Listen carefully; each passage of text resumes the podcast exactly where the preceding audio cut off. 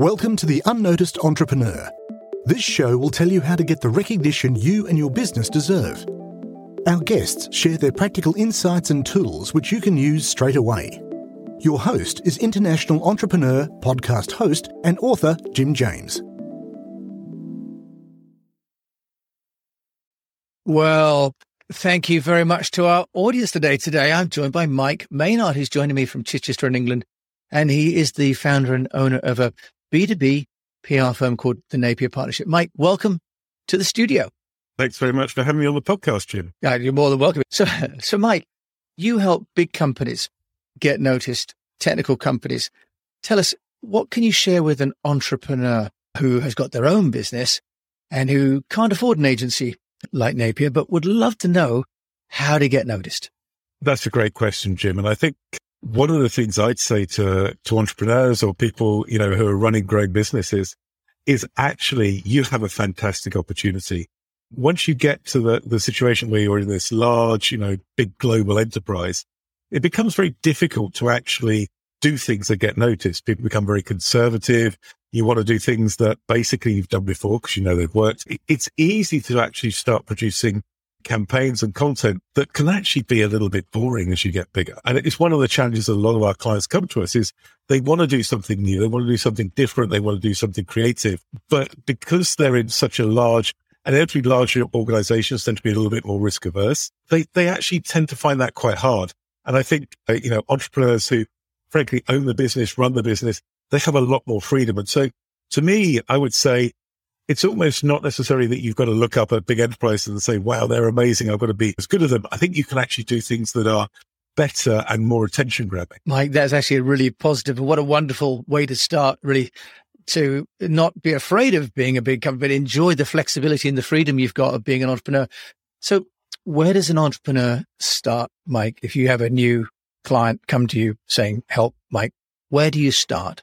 Again, this depends a little bit on um, where the entrepreneur is, but typically, I think one of the things you need to do is sit down and have a bit of a thought um, about what you're trying to achieve and how you're going to achieve it. So at Napier in our agency, we actually have this process, a four step process, which is designed to develop really good campaigns. And actually, the secret of it is it makes people think before they do anything.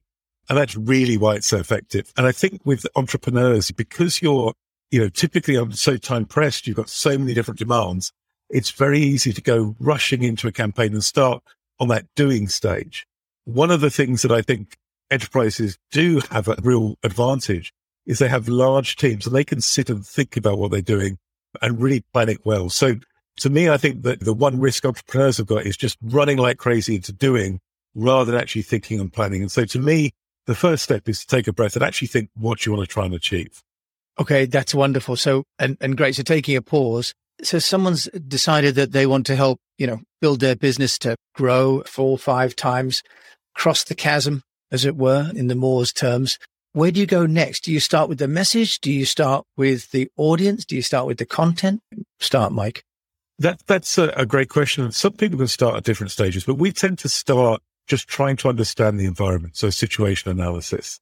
So you try and see, you know, where you are as a company, what your strengths are and what the uh, competition are doing. So you try and understand how you position yourself in the market. And then the next place we go to is the audience. So once you understand what you're trying to achieve, and most entrepreneurs actually have a really clear vision of what they're trying to achieve. So normally this situation analysis is pretty quick, you know, because they're building a company because they believe in a particular thing. They want to achieve something and they also have an idea that is different. So they have a, a huge advantage over the competition and they know what that is. So we can skip pretty quickly with the more entrepreneurial companies into looking at the messaging and the audience. And as I say, the first step is really to understand your audience. A friend of mine, somebody actually I employed ages ago, posted on LinkedIn about audience. And, and she was saying, you know, it's, it's not about creating target audiences and doing analysis.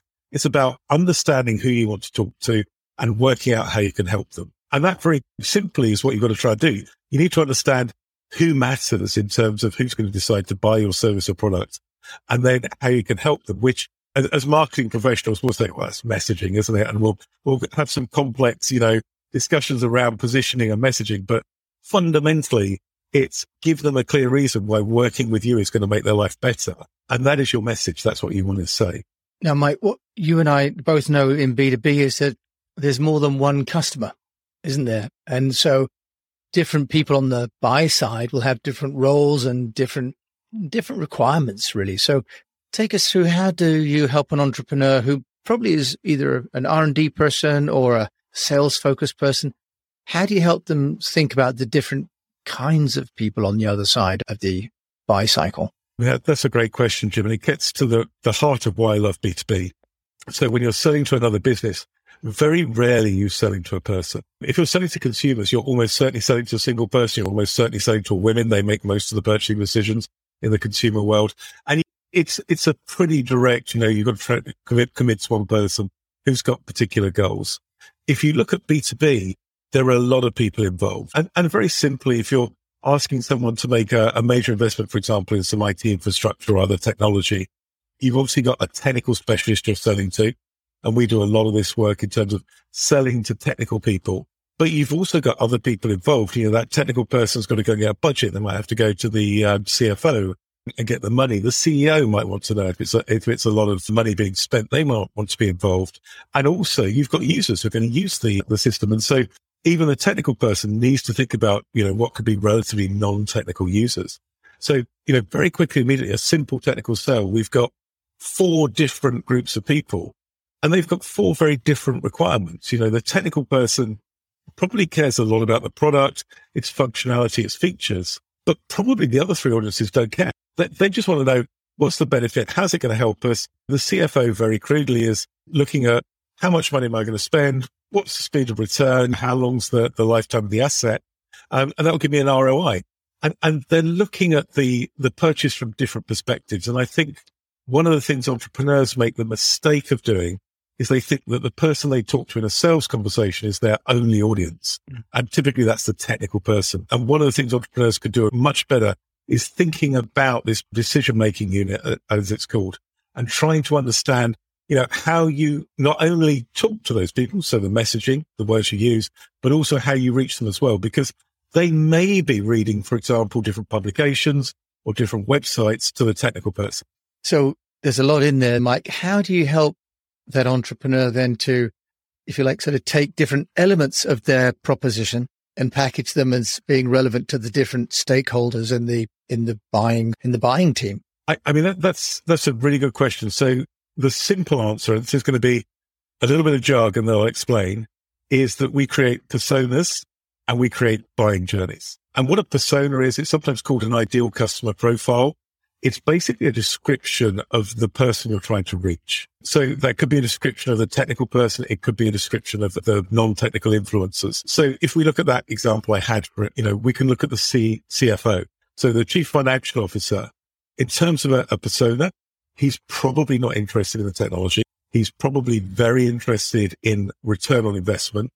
He's probably very interested in terms of the total initial cost and probably also understands things like operating costs. So any ongoing costs are involved. So the, the, that CFO's got very specific interests. The CEO, you know, if he's signing off on it, probably one of the, the big things that the CEO might care about is they don't want it to go wrong.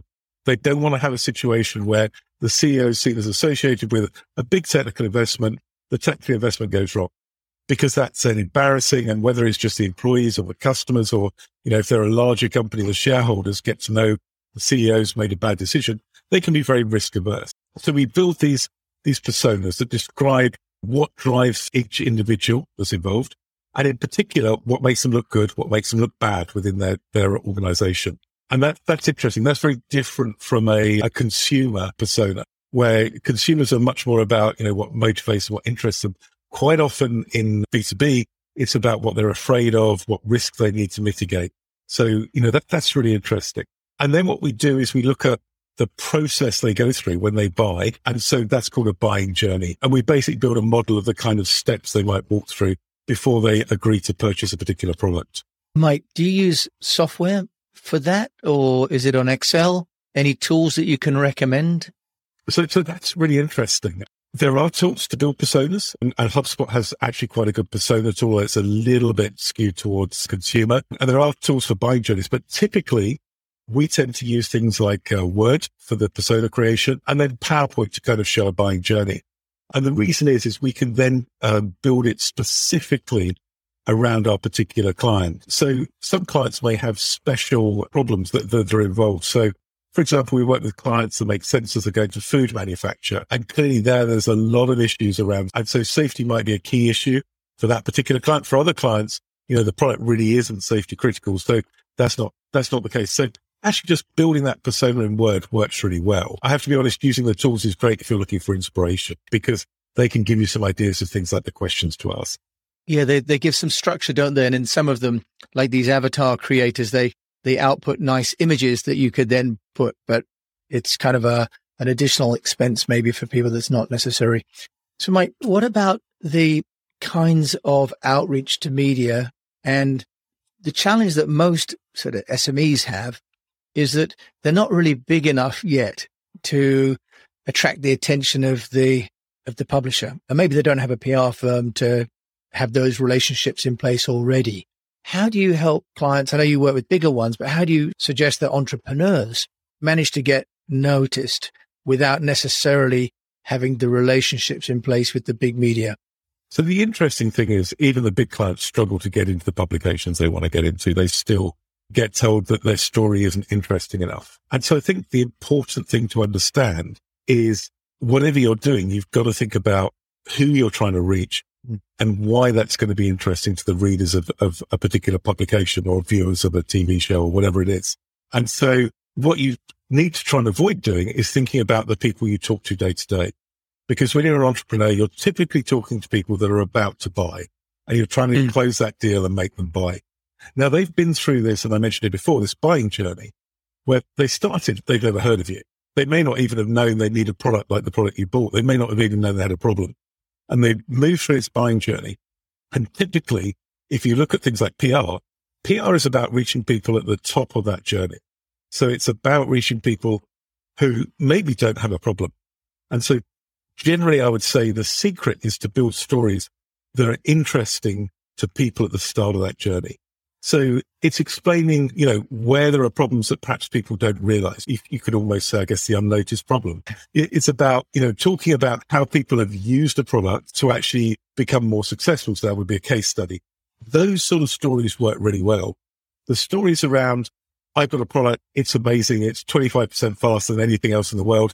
That's typically fairly boring when you read that in a, you know, in a publication or see it on, on, uh, you know, news broadcast. So what you want to do is really think about the type of content you create and understand that you're not talking to your potential customers who are ready to buy. You're talking to the potential customers who haven't heard of you. That's really key. Very, very interesting and, and also, frankly, reassuring for the entrepreneur to know. And I completely concur that we've had as much trouble getting big companies in to the media. It's really about the quality of the story, isn't it? But coming, coming to the concept of stories, Mike, you know, in America now, there's a lot of emphasis on, on story and storytelling for business. Can you give any examples of how you're building stories for clients and any tips on how to do that for, for the entrepreneur? Well, I think again, the entrepreneur has a major advantage over large enterprises here because the entrepreneur typically has a story. They started that business for a reason. And it could be because they had a problem and nobody fixed it. So that they built the solution. And it could be that they actually really cared about something or they're really interested in something. And I think the entrepreneur has that advantage to have a story. It's much harder to build a story if you're a large company. And some of our companies have like, you know, they've been running for a hundred years. They've got hundreds of thousands of employees. It, it's really hard to come up with a, a clear, cohesive story, particularly when that company could have a huge number of different business divisions. When you're focused and clear, I think you've got this, this benefit that you know what the story is. And, and to me, there's a couple of things that entrepreneurs do that kind of hold them back. I think one is probably failing to be completely honest about what the story is and, and frankly, trying to be too corporate. So I would say that entrepreneurs really need to be very direct and open about why they started the business, the reason for the business to be there and what it's doing with customers. And then the second thing is that I think entrepreneurs try to go into sales. And we talked about this earlier. PR really is not the, the thing you do when you're trying to necessarily close a deal. It's very much trying to get people to start being interested in your company, perhaps go to the website, perhaps start making inquiries. And so it, it's that top of the funnel kind of interest we talk. So tell the story to the people who aren't like wondering whether to buy your product or your competitors. Tell it to the story, the story to the people who perhaps know they've got a problem, but can't quite say exactly what that problem is. Or they know what the problem is, but they're not quite sure how to solve it. And talk about these kind of more generic problems and solutions rather than trying to get specifically into your product. And if you start doing that, you'll be seen as being the expert in your field. And that will be great PR because people want to come to you because they believe you understand them. Right. That's really wonderful. Really lots of interesting points in there. One of them I'd like to just take on with you there is just about the content types, because you've talked about narrative and stories. Fantastic. A lot of people also focus on text on, on writing a press release. Any guidance, Mike, on formats, content types for the entrepreneur? I, I love that question, Chip, because it, normally it's the, the go-to for, for PR, isn't it? People want to do some, some media relations campaigns, they write a press release. And what I think most entrepreneurs don't realize is that the press release isn't the end. The press release actually is the beginning of our challenge because we've then got to sell that into the media. Um, and a release is merely a tool or a framework to sell a story into the media. It's not the thing that actually does it. So I would say to entrepreneurs, don't get hung up on writing press releases. And actually, if you look, you know, we work an engineering sector. It's very technical. We tend to have quite long, detailed press releases. If you go and look at the press releases for EasyJet, for example, they look nothing like a formal press release. So I think the first place to start is a story. How you communicate that, I think is less important. When we talk to clients, you know, whether they're smaller companies or whether they're big enterprises, we actually don't really talk about tactics particularly. So we're not really talking about, you know, oh, we're going to do a press release. We're going to do a case study. We're talking more about content generation and content distribution. And so I think for a, an entrepreneur, what you've got to think about is what can you say that's interesting to someone and particularly interesting to that person at the top of the funnel who doesn't know you and does, maybe doesn't know they've got a problem. What are you going to say? What, what's that, that thing you want to tell them to help them? And then from that, you should look at, well, what's the best way to tell it? And that could be a press release. It could be an article. It could be an interview. It could be a video, could be an infographic, but you should really drive that from what you're trying to achieve rather than say, I need PR because PR is going to grow my business. So I'm going to do a press release and that will solve all my problems because that really won't work. No, with this sort of multi-content, multi-format, and presumably from what you say, Mike, entrepreneurs don't have to worry about it all being super high polish either, uh, which is the other challenge often that entrepreneurs say, I haven't got the money to make good content. What would you say to that? Yeah. And I think good content doesn't necessarily cost money. Flashy content might cost money, but good content doesn't. And so one of the, the, the amazing things about PR for um, entrepreneurs is that you can have a press release that, that is frankly substandard. But if you've got a great story, the journalist is going to cover that and the journalist is going to make it look every bit as good as the competitor that's a thousand times bigger than you. So I would say, you know, trying to be too constricted by preconceived ideas of how you write a press release, what should be in a press release, what's the structure, what's the layout. That, that's actually a bad thing. That's going to take away from the story. And the most important thing you want to do in PR is to communicate a story to people who could be your customers through a journalist.